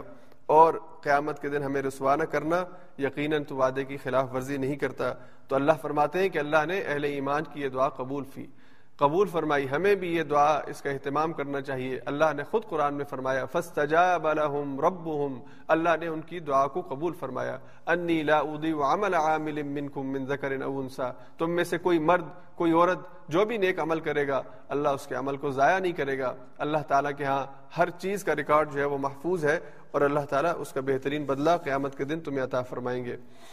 اس کے بعد اگلی آیت جو ہے، اگلی صورت جو ہے، وہ سورہ نساء ہے۔ نساء عربی میں خواتین کے لیے بولا جاتا ہے۔ خواتین کے مجموعے کے لیے نساء کا لفظ ہے۔ اور یہ صورت اس وجہ سے نساء، اس کا نام ہے کہ اس میں والمحسنات من النساء، پانچویں پارے کی پہلی آیت میں یہ لفظ آئے گا۔ اور اس صورت میں بہت سے احکام جو ہیں، وہ خواتین سے متعلق ہے مرد اور عورت کا جو تعلق ہے، میاں اور بیوی کا جو تعلق ہے، اس حوالے سے ہدایات۔ اور دوسری بات یہ کہ اس صورت کے اندر اللہ تعالیٰ نے مسلم معاشرے کی مضبوطی، اس کے استحکام کے لیے ہدایات دی ہیں۔ اور مسلم معاشرہ اس وقت تک مضبوط نہیں ہو سکتا جب تک کہ مسلم عورت مضبوط نہیں ہے۔ جب تک مسلم عورت کو اس کے حقوق نہیں دیے جائیں گے، اس وقت تک مسلم معاشرہ مضبوط نہیں ہو سکتا۔ تو اللہ نے اس صورت کی ابتدا اور اس صورت کا جو نام ہے وہ بھی نظام متعین فرمایا اور احکام بھی اس کے اندر اور بہت خوبصورت آیات ہیں جو اللہ نے اس اس صورت کے اندر ہمیں، اور بہت اہم ہدایات ہیں جو ہمارے معاشرے کو، ہمارے گھر کو خوبصورت بنا سکتی ہیں۔ اللہ نے بہت اہم ہدایت فرمائی کہ وعاشرو ہن بالمعروف، اگر تم شادی شدہ ہو اور تم اپنی زوجہ کے ساتھ رہتے ہو، تو پھر تمہیں ان کے ساتھ بھلائی کا معاملہ کرنا چاہیے، معروف کا معاملہ کرنا چاہیے۔ کسی قسم کی زیادتی اور ظلم، اسے روانی رکھنا چاہیے۔ جہاں بھی مرد اور عورت کا تعلق ہے، ویسے تو آج کل یہ بھی کہتے ہیں کہ مرد بیچارہ مظلوم ہو گیا ہے اور عورتیں ظلم کرتی ہیں۔ لیکن بہرحال، مردوں کے معاشرے میں عورت بیچاری مظلوم ہوتی ہے اور بہت سے حوالوں سے عورت پیسی ہوئی ہوتی ہے۔ عورت جسمانی طور پر بھی کمزور کمزور ہے، تو وہ مرد جو طاقتور ہوتا ہے اور جس کے پاس وسائل ہوتے ہیں، جس کے پاس قوت ہوتی ہے، وہ بہت سے حوالوں سے عورت کو دبا لیتا ہے۔ تو اللہ تعالیٰ نے ان، اس صورت کے اندر مرکزی طور پر مسلم معاشرے کی مضبوطی یہ اس کا مرکزی مضمون ہے۔ اور اس کے اندر بطور خاص عورت کے جو حقوق ہے اس کے اوپر بات آئے گی۔ یہ مدینہ منورہ کے اندر نازل ہونے والی صورت ہے اور اس کا زمانہ نزول تقریباً تین سالوں پر محیط ہے۔ یعنی اس کی کچھ آیات تین ہجری غزوہ عہد کے بعد نازل ہوئیں۔ اور پھر اس کی کچھ آیات جو ہیں وہ چار ہجری میں آگے بیر معونہ کا واقعہ آئے گا اور اسی طرح اس کی کچھ آیات پانچ ہجری کے اندر نازل ہوئی اور پھر غزوہ بن المسترق جو چھ ہجری میں ہوا، اس سے متصل کچھ آیات ہیں۔ تو یہ تقریباً تین ہجری سے چھ ہجری مختلف قسم کے مضامین جو ہیں اس صورت کے اندر آئیں گے۔ اس سے پہلے کی جو صورتیں ہیں دو، اس میں اللہ تعالیٰ نے مغدوب اور دال کا تفصیل سے ذکر کیا اور امت مسلمہ کو اس کی ذمہ داری اور اس کی صفات بتائی اب اس صورت کے اندر اللہ تعالیٰ نے اس امت مسلمہ کا جو معاشرہ ہے، جو سوسائٹی ہے، اس کی مضبوطی اور استحکام کے لیے ہدایات دی ہے تو اس طرح سے ایک خوبصورت ربط ہے جو صورتوں میں قائم ہے۔ اس کے جو مضامین ہیں، اس میں جیسا کہ میں نے کہا کہ مضبوط اجتماعیت کا قیام، یہ اس کا مرکزی مضمون ہے۔ اور اس میں اسلامی ریاست اور معاشرے کے جو خد و خال ہے اس کی جو اہم جو اس کے پہلو ہیں، اس کے اوپر اللہ تعالیٰ نے اس صورت میں گفتگو کی ہے۔ پھر اہل کتاب کو اسلام کی دعوت دی ہے، یہود و نصارہ کا ذکر آئے گا اس صورت میں پھر سے۔ اور اللہ تعالیٰ نے منافقین کو واضح انداز میں تنبیہ کی ہے اور انہیں کہا ہے کہ اگر اپنے رویوں سے بات ہوگے، اخلاص کے ساتھ اسلام قبول نہیں کرو گے، تو پھر تمہارا انجام بھی کافروں کے ساتھ ہوگا۔ اگر ہم اس کو دوسرے انداز میں سمجھنا چاہیں، تو سورہ نساء کا جو ابتدائی حصہ ہے پہلی تیئیس آیا جس پہ آج ہم بات کریں گے، اس میں اللہ تعالیٰ نے حسن معاشرت کے احکام بیان کیے ہیں، ایک اچھی سوسائٹی کے احکام بیان فرمائے ہیں۔ اور پہلی جو بنیادی بات انسان کو سمجھائی ہے کہ تمام انسان جو ہے وہ آدم کی اولاد ہے انسانوں کے باپ، سب انسانوں کے باپ وہ آدم علیہ السلام ہے پھر اللہ نے شادی جو ایک دوسرے سے رشتہ ہوتا ہے، اسے رشتوں کی مضبوطی کا ذریعہ قرار دیا ہے۔ اور ارحام کا جو لفظ استعمال ہوا سلا رحمی ہم کہتے ہیں، یہ اللہ نے جو رشتے مقرر کیے ہیں اور شادی کے ذریعے سے جو رشتوں کے اندر اضافہ ہوتا ہے، کوئی بیوی بنتی ہے، کوئی شوہر بنتا ہے، کوئی بیٹا بنتا ہے، کوئی بیٹی بنتی ہے، کوئی ماں ہے، کوئی باپ ہے، اور پھر نانا، خالہ پھپھی ماموں، چچا، یہ سارے جتنے رشتے ہیں، اللہ نے فرمایا کہ ان رشتوں کا لحاظ رکھو۔ پھر اللہ نے یتیموں کے حقوق تفصیل کے ساتھ ان ابتدائی آیات میں بیان فرمائے۔ وراثت کے بارے میں کچھ آیات نازل ہوئی توبہ کے حوالے سے اللہ نے بات کی کہ توبہ کی قبولیت جو ہے، یہ تب ہوتی ہے جب اس کی شرائط کا اہتمام کیا جائے۔ تو توبہ کی شرائط میں پہلی بنیادی چیز یہ ہے کہ انسان کو اپنے گناہ کے اوپر، اپنی غلطی کے اوپر ندامت ہو، شرمندگی ہو۔ اللہ کے سامنے شرمندگی سے اپنے آپ کو پیش کرے کہ اللہ مجھ سے غلطی ہوئی ہے۔ اور دوسری شرط یہ ہے کہ انسان فوراً اپنی توبہ، اپنے گناہ کے اوپر توبہ کرے۔ اللہ فرماتے ہیں کہ توبہ اس کی قبول ہوتی ہے جو فوراً پلٹتا ہے۔ یہ نہیں کہ آج آپ نے گناہ کیا ہے اور پھر دوسرا گناہ کیا ہے اور تیسرا گناہ کیا ہے اور سوچا یہ ہوا ہے کہ جب داڑھی سفید ہوگی تب میں اللہ سے توبہ کروں گا، یہ توبہ نہیں ہوتی۔ اللہ نے فرمایا، انما التوبۃ علی اللہ للذین یعملون السوء بجہالہ ثم یتوبون من قریب فاولئک یتوب اللہ علیہم، کہ جو نادانی کی وجہ سے، شیطان کی طرف سے، بہکاوے کی وجہ سے اور اللہ کی احکامات سے، غفلت کی وجہ سے گناہ کرتے ہیں، تو جب یاد آ جائے کہ غلطی ہوئی اور پلٹ آتے ہیں اللہ ان کی توبہ کو قبول فرما لیتا ہے۔ تو یہ توبہ کی چند آداب اور شرائط آئیں گی۔ اس کے بعد مہر کی جو مقدار ہے، اس حوالے سے کچھ آیات ہیں۔ مہر کے بارے میں بہت مختلف الفاظ اس صورت میں اللہ نے استعمال فرمائے۔ اور جو رشتے جن کے ساتھ شادی انسان نہیں کر سکتا، جنہیں ہم محرم رشتے کہتے ہیں، ان کے بارے میں اس صورت، اس پارے کی آخری آیت۔ تو اگر ہم پہلی جو آیت ہے، اس اس پر تھوڑی سی گفتگو کر لے کہ اللہ تعالیٰ نے حضرت آدم علیہ السلام کو ابو البشر بنایا۔ یہ سارے انسانوں کے باپ ہیں۔ اللہ نے قرآن میں فرمایا، یا ایوہ الناس اتقوا ربکم الذی خلقکم من نفس واحدہ۔ اے انسانوں، اپنے اس رب کا تقوی اختیار کرو، جس نے تمہیں پیدا کیا ایک نفس سے، ایک جان سے۔ اللہ نے حضرت آدم کو اپنے کلمہ کن سے پیدا فرمایا؟ مٹی سے پیدا فرمایا۔ خلقہ من تراب، ثم پھر اللہ تعالیٰ نے اس سے فرمایا، کن۔ فیکون، تو وہ کھڑا ہو گیا۔ تو اس کے بعد اللہ نے جتنے انسان پیدا کیے، وہ حضرت آدم سے پیدا فرمائے، حتیٰ کہ وہ خالہ کا منہا زوجہا۔ اللہ نے حضرت آدم کی جو زوجہ ہے یعنی حضرت ہوا ان کو بھی حضرت آدم سے پیدا فرمایا۔ اور اس کی جو کیفیت ہے، ایک حدیث کے اندر بیان ہوئی ہے کہ حضرت ہوا جو تھی، حضرت آدم کی پسلی سے پیدا ہوئی تھی۔ لیکن اب یہ حقیقی معنی کے اندر یا تشبیہی معنی کے اندر کیا اس سے مراد ہے؟ اور کیسے یہ ہوا تھا؟ اس کی کوئی وضاحت قرآن اور حدیث کے اندر نہیں ہے۔ اس کے آدم کے پہلو سے پیدا ہوئی آدم کی پسلی سے پیدا ہوئی تو اس کے اندر کوئی عورت کی تنقید نہیں ہے، بلکہ اللہ تعالیٰ نے اس عورت کی ابتدا کے حوالے سے ہمیں بتایا ہے، رسول اللہ صلی اللہ علیہ وسلم نے اپنی حدیث کے اندر ہمیں بتایا ہے کہ وہ آدم سے پیدا ہوئی تھی۔ اور اس کے بعد پھر اللہ نے فرمایا کہ اللہ نے دونوں کو ایک دوسرے کا میاں اور بیوی بنایا۔ وہ بس امین عمار اجالن کثیرہ اور پھر اللہ نے بہت سے رجال یعنی مرد و نساء اور عورتیں ان سے پیدا کی، ان دونوں سے، ان دونوں کی آپس میں شادی کا رشتہ ہوا۔ اور پھر اللہ تعالیٰ نے ان کو اولاد عطا فرمائی۔ اور دنیا میں جتنے انسان آئے، پھر وہ ان دونوں انسانوں سے آئے۔ تو اصل ابو البشر جو ہیں یعنی تمام انسانوں کے باپ وہ آدم علیہ السلام ہے اور یہی بات اللہ کے رسول صلی اللہ علیہ وسلم نے آخری خطبے میں ارشاد فرمائی تھی کہ ان اباکم واحد، تم سب کا باپ وہ آدم علیہ السلام ہے وہ آدم من تراب اور آدم مٹی سے پیدا کیے گئے تھے۔ تو اگر انسانیت کسی ایک نقطے پر اکٹھی ہو سکتی ہے، تو وہ نقطہ یہی ہے کہ وہ سب ایک باپ یعنی آدم کی اولاد ہے وطق اللہ الدی تسا النبی والارحام، اور اپنے اس رب کا تقوی اختیار کرو کہ جس سے جس سے تم سوال کرتے ہو، اپنی حاجتیں اور مرادیں اس سے مانگتے ہو، اور ارحام یعنی رشتوں کے بارے میں بھی اللہ کا جو حکم ہے، اسے اپنے سامنے رکھو۔ اس کے بعد اللہ تعالیٰ نے یتیموں کے حقوق بڑی تفصیل کے ساتھ ان آیات میں بیان فرمائے۔ یتیم کے مال کی حفاظت بطور امانت یعنی یتیم کا مال جو ہے، یہ بطور امانت اس کے سرپرست کے پاس، کوئی ایسا بچہ جس کا باپ فوت ہو گیا اور اس کے لیے کوئی مال چھوڑ کے گیا ہے۔ تو اب اس اس کی حفاظت کرنا یہ اس یتیم کے سرپرست کی ذمہ داری ہے اور یہ بطور امانت کرے گا۔ اور اللہ نے فرمایا کہ اپنی کسی ناقص چیز کو، اپنی کسی ردی مال کو اس کے اچھے مال کے ساتھ تبدیل مت کرو۔ اگر تم ایسا کرو گے تو ہو سکتا ہے ظاہری طور پر دنیا والوں سے اپنے آپ کو چھپا کے کر لو۔ اس یتیم کو بھی نہ پتا چلے، کسی اور کو بھی پتا نہ چلے۔ لیکن جان لو، ان اللہ کان علیکم رقیبہ اللہ نے تمہارے اوپر نگرانی مقرر کر رکھی ہے، وہ دیکھ رہا ہے کہ تم کیا کرتے ہو۔ اس لیے یتیم کے مال کی جو امانت ہے، وہ حفاظت امانت کی طرح کرنی ہے۔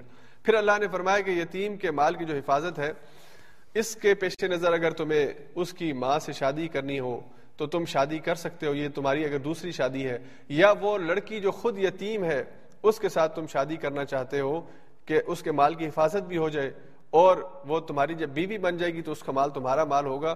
تو پھر اللہ نے فرمایا کہ اگر تم بطور شا... یعنی شادی کے حوالے سے سوچتے ہو تو پھر تم دوسری شادی اور تیسری شادی اور چوتھی شادی یعنی چار کی حد اللہ نے مقرر کی۔ اور یہ اس حوالے سے کہ اس معاشرے کے اندر شادیوں کی کوئی حد مقرر نہیں تھی۔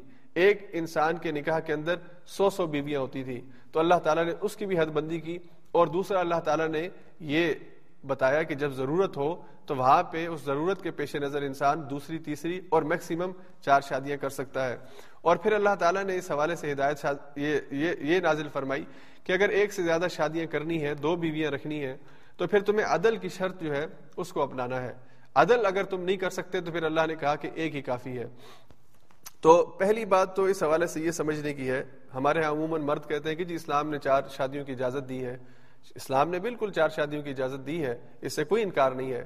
لیکن پہلی بات تو یہ ہے کہ اللہ تعالیٰ نے اس کو ضرورت کے ساتھ، بلا وجہ اگر کوئی انسان دوسری شادی کرے گا تو وہ غلط کرے گا۔ ضرورت اور ضرورت انسان کی ذاتی بھی ہو سکتی ہے، معاشرتی ضرورت ہو سکتی ہے، ملک کی ضرورت ہو سکتی ہے۔ اور خاص طور پہ اگر آپ عہد کے حالات کو ذہن کے اندر رکھیں، ستر صحابہ شہید ہوئے ہیں۔ اب ان کی جو بیوائیں ہیں، جو خواتین اکیلی رہ گئی ہیں، اگر دوسرے لوگ ان کے ساتھ شادی نہیں کریں گے، اور ظاہری بات ہے باقی افراد آلریڈی شادی شدہ ہیں، تو ان کو اپنے نکاح کے اندر نہیں لیں گے، تو یہ یہ عورتیں بیوائی بیوگی کی زندگی جو ہے وہ ساری زندگی بسر کریں گی۔ تو اللہ تعالیٰ نے کہا کہ جس معاشرے میں اس کی ضرورت ہو، وہاں پہ یہ قدم اٹھایا جا سکتا ہے۔ اور ایک اور بات یہاں پہ یہ سمجھنے کی ہے کہ اگر کوئی انسان یہ قدم اٹھاتا ہے، تو پھر وہ صرف یہ نہیں کہ کوئی عورت مجبور ہے اس کی مجبوری کو ختم کرنے کے لیے، چاہے وہ اس کے حقوق کا استحصال کرے۔ یعنی اگر مثال کے طور پہ کوئی یتیم عورت یا یتیم بچی ہے جس کے ساتھ وہ شادی کر رہا ہے تو اب یہ اس وجہ سے کہ وہ یتیم ہے، اس کو حقوق نہیں دے گا، بس اس کے ساتھ اپنی جنسی ضرورت کو پورا کرے گا۔ اللہ نے اس سے منع فرمایا ہے۔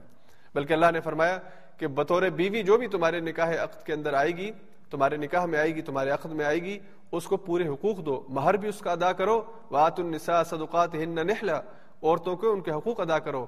اور مہر جتنا بھی تم دے سکتے ہو دو، مہر کی کوئی حد اللہ نے مقرر نہیں فرمائی۔ بلکہ اللہ نے فرمایا کہ اگر تم نے کسی کو ڈھیروں ڈھیر مہر دیا ہو تو مجھ سے واپس نہیں لے سکتے۔ یہ اس کا حق ہے جو تم نے اس کو دینا ہے۔ تو ایک بات تو یہ، دوسری بات یہ ہے کہ آپ جس ملک میں رہتے ہیں، خاص طور پہ ہم یورپین ملک کے اندر رہتے ہیں، اگر اس ملک کے قانون کے اندر دو شادیوں کی اجازت نہیں ہے اور آپ کی کوئی ضرورت ہے جس وجہ سے آپ دوسری شادی کرنا چاہتے ہیں، تو اس کا اس کا پھر حل جو ہے وہ آپ کو اس طریقے سے نکالنا ہے کہ آپ اگر ایسی جگہ پہ شادی کریں جہاں پہ دو شادیوں کی اجازت ہے، تو اس چیز کو جو ہے یہاں کا قانون بھی تسلیم کرتا ہے۔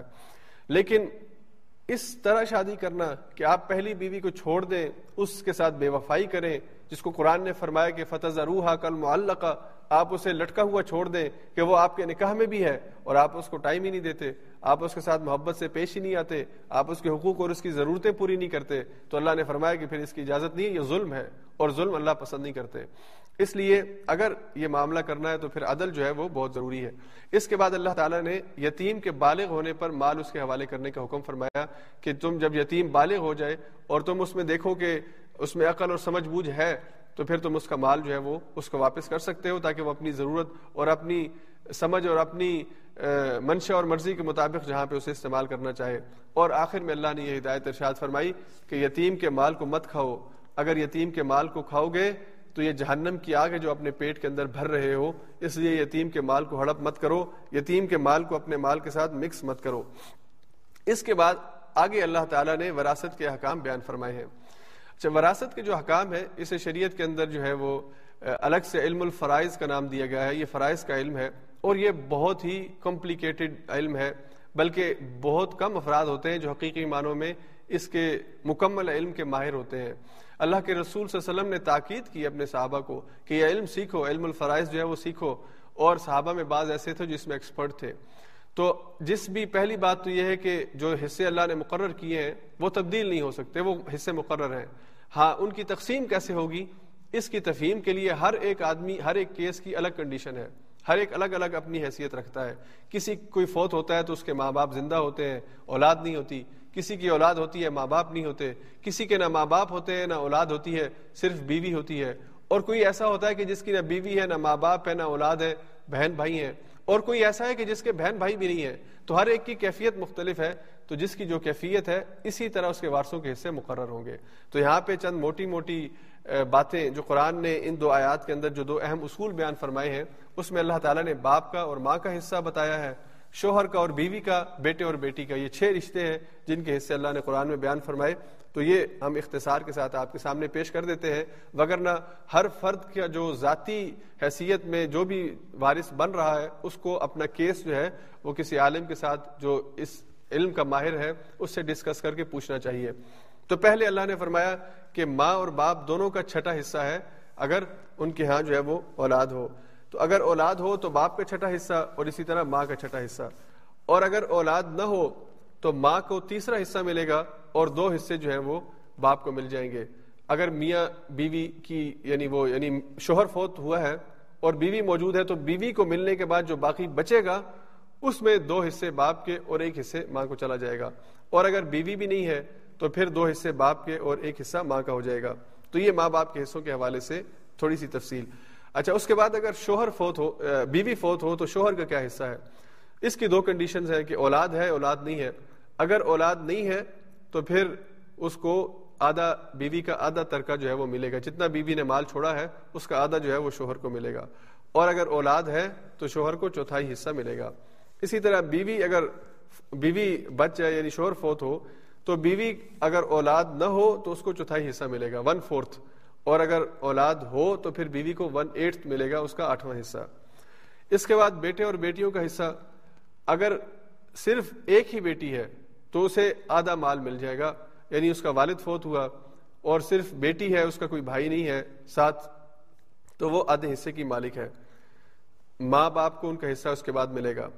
اگر دو بیٹیاں ہیں تو دو بیٹیوں یا اس سے زائد یعنی دو یا اس سے زیادہ بیٹیاں ہیں، تو ان کو ٹو ٹو تھرڈ جو ہے یعنی دو حصے پوری وراثت کے وہ ان کو ملیں گے۔ یعنی تین ملین ہے تو تین ملین میں سے دو ملین دو یا اس سے زائد بہنوں کا ہو جائے گا اور بقیہ باقی وارثوں کا۔ اور اگر ایک بھائی بھی ساتھ موجود ہے تو پھر بھائی کو بہنوں سے دو گنا حصہ ملے گا۔ اب یہ جو پوائنٹ ہے ایک، اس کے اوپر آ کے بعض لوگ یعنی وہ یہ بات بھول جاتے ہیں کہ اگر کسی جگہ بیٹیاں ہی ہوں تو اللہ نے بیٹیوں کو آدھے مال کا مالک بنا دیا ہے یا دو تہائی مال کا مالک بنا دیا ہے۔ ہاں اس پر اعتراض کرتے ہیں کہ جی بیٹی کو بیٹے سے آدھا ملتا ہے۔ تو اس میں پھر بہت سی دیگر، بہت سے پہلو آ جاتے ہیں۔ دیکھیں، بیٹی بیٹی ہونے کی وجہ سے حصے دار بنتی ہے۔ اسی طرح کسی کی بیوی ہونے کی وجہ سے بھی وراثت کی حصہ دار بنتی ہے اور کسی کی ماں ہونے کی وجہ سے بھی حصہ دار بنتی ہے۔ یہ تو ایک بات ہے۔ دوسری بات یہ ہے کہ اللہ تعالیٰ نے شریعت اسلامیہ کے اندر کسی قسم کی مالی ذمہ داری عورت کی مقرر نہیں کی ہے۔ عورت کسی قسم کی مالی کسی چیز کی ذمہ دار نہیں ہے۔ وہ شوہر کی ذمہ داری ہے کہ وہ مالی ضرورتوں کو پورا کرے۔ حتیٰ کہ بیوی کا جو لباس ہے، بیوی کا جو کھانا ہے، بیوی جس گھر میں رہتی ہے، اس کا جو کرایہ ہے۔ اگر بیوی تعلیم حاصل کرتی ہے، اس کی تعلیم کا جو خرچہ ہے۔ اگر بیوی کے لیے کوئی سواری کا انتظام کرنا ہے، اس سواری کا جو خرچہ ہے، یہ سارے اخراجات مرد نے اٹھانے، اس کی ذمہ داری ہے۔ مرد یہ نہیں کہہ سکتا کہ یہ میری ذمہ داری نہیں ہے۔ یہ مرد کی ذمہ داری ہے کہ وہ اس کی ضرورتوں کو پورا کرے۔ تو اس لیے جو معاشی ذمہ داری ہے، اس کا بوجھ کیونکہ مرد پہ ڈالا گیا ہے، اس لیے اگر کسی جگہ بہن اور بھائی دو ہوں، تو معاشی ذمہ داری کی وجہ سے بیٹے کو جو ہے وہ زیادہ حصہ ملتا ہے۔ عورت کو صرف اس وجہ سے کہ وہ عورت ہے، اس کی کوئی تنقید نہیں ہے۔ اگر آپ پوری اس صورت کا مطالعہ کریں اور جو باتیں کل کے درس کے اندر بھی آئیں گی، تو اس میں ہم یہ بات بڑی آسانی سے سمجھ سکتے ہیں کہ اللہ تعالیٰ نے عورت کو کتنا حق دیا ہے، عورت کی کتنی حفاظت کی ہے۔